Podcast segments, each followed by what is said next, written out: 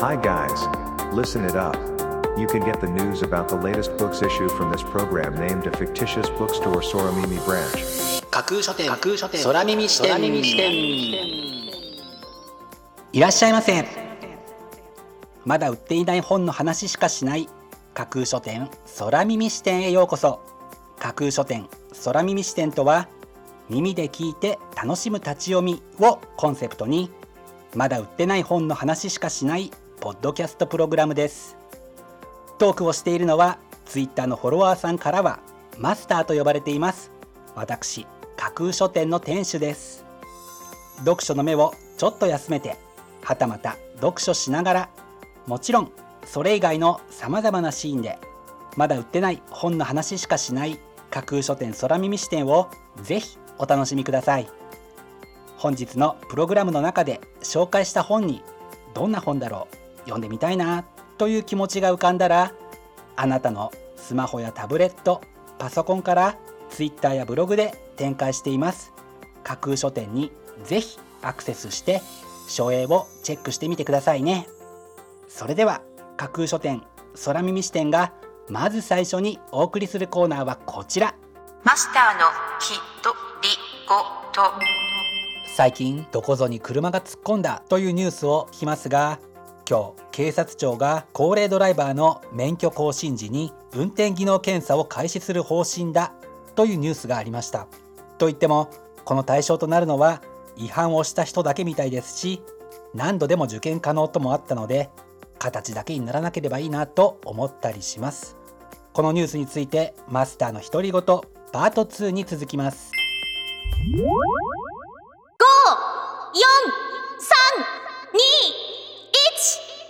架空書店アクセスランキングワイド版。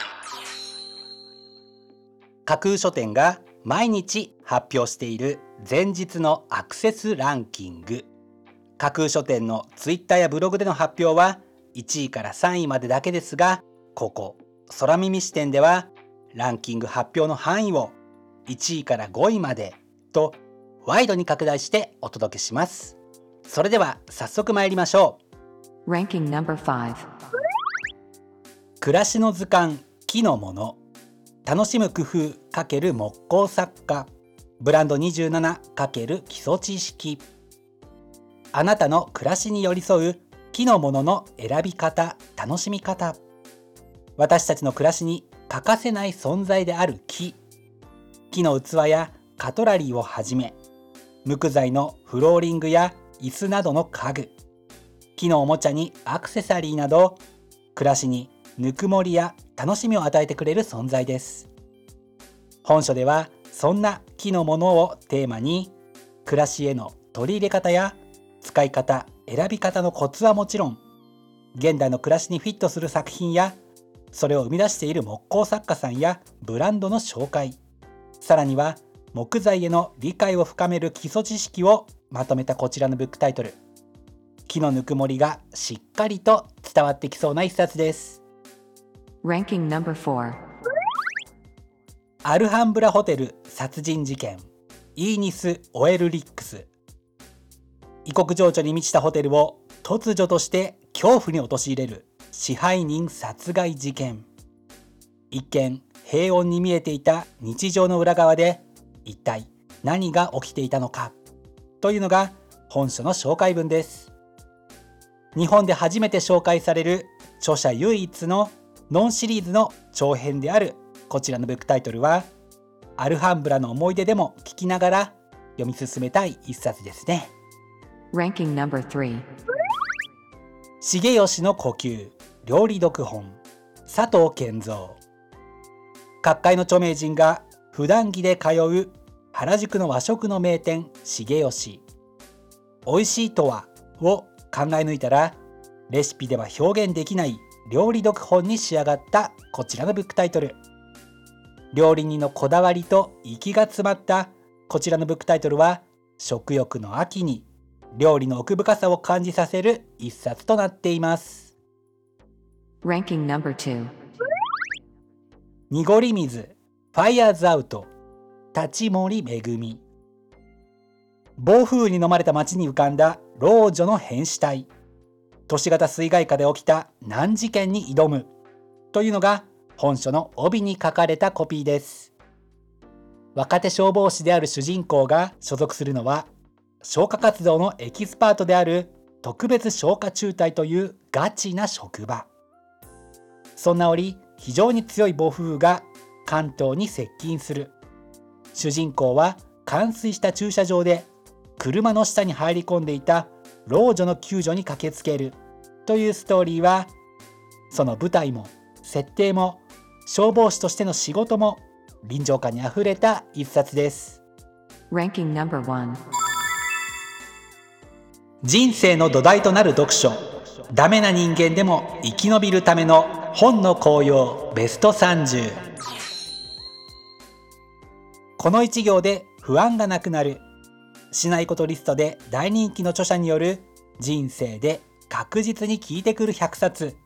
というのが本書の帯に書かれたコピーです。日本一のニートとして有名な著者は一貫して緩い思想を伝え続ける。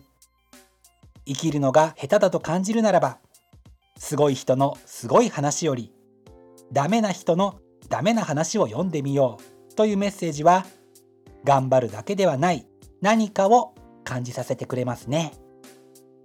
本日のランキング1位になりました。ファさんの人生の土台となる読書。ダメな人間でも生き延びるための本の紅葉。ベスト30はダイヤモンド社から11月17日発売です。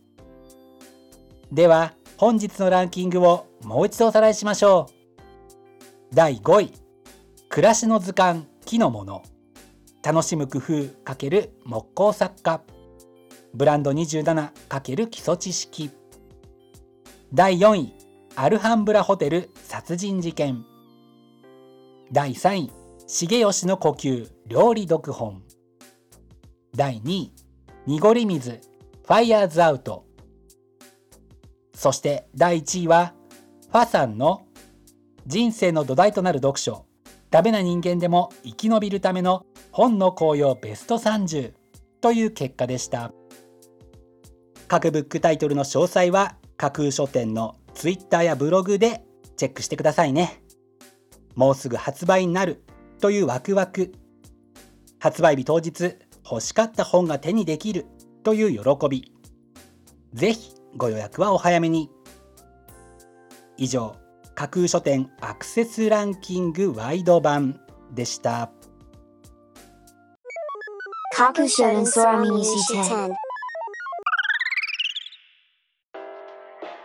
お送りしています。架空書店空耳視点。続いてのコーナーは架空書店のマスターが選ぶ今日の一冊。このコーナーではランキングにこそ入らなかった本や架空書店でのご紹介のセレクトから漏れてしまった本発売日より前に発売されてしまって架空書店の掲げるコンセプトまだ売ってない本しか紹介しないに合わず泣く泣くご紹介できなかった本についてお話ししていきます。本日架空書店のマスターが選んだ本はこちら。建築を愛する人の13章。建築は私たちをつなぐ言葉。というのが本書の帯に書かれたコピーです。家族を支える大黒柱。目は心の窓。私たちを守り一つに包む壁。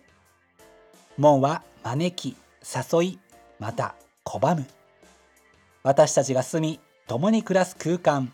建築とは一体何だろうか。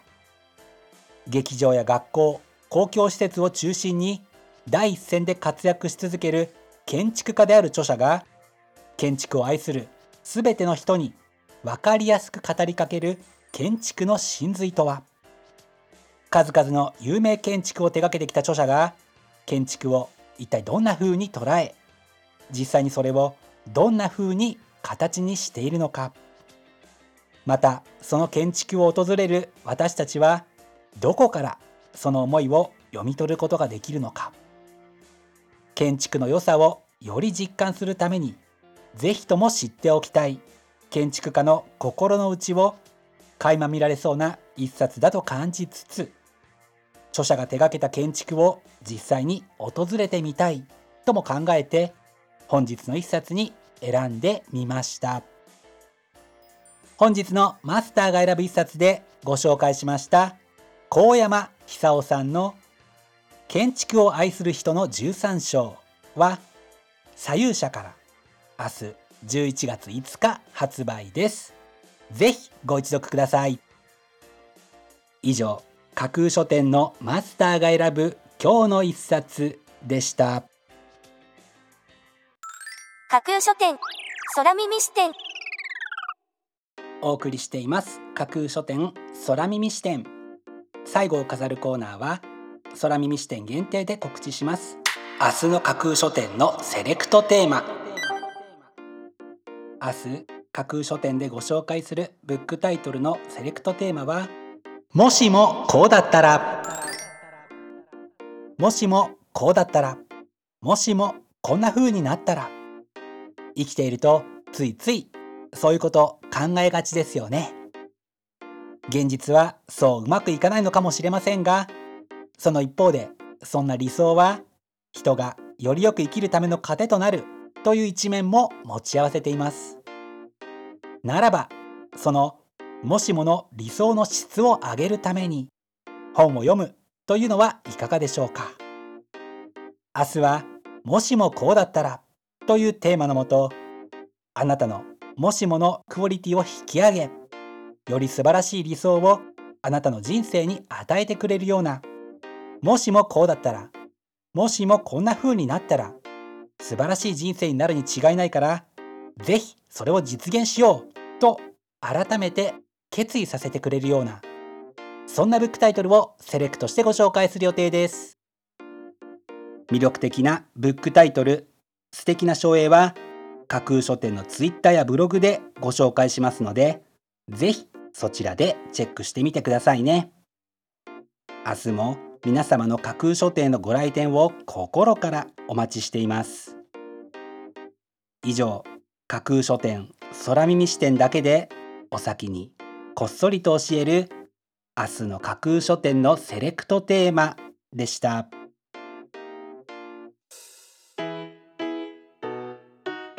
架空書店空耳視点。マスターのきとりごと。パ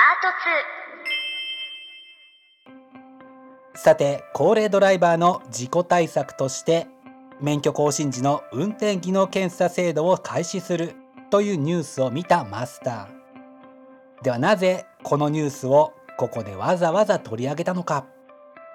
それはつい先ほど外出していたら高齢ドライバーの車に危うくひかれそうになったからです。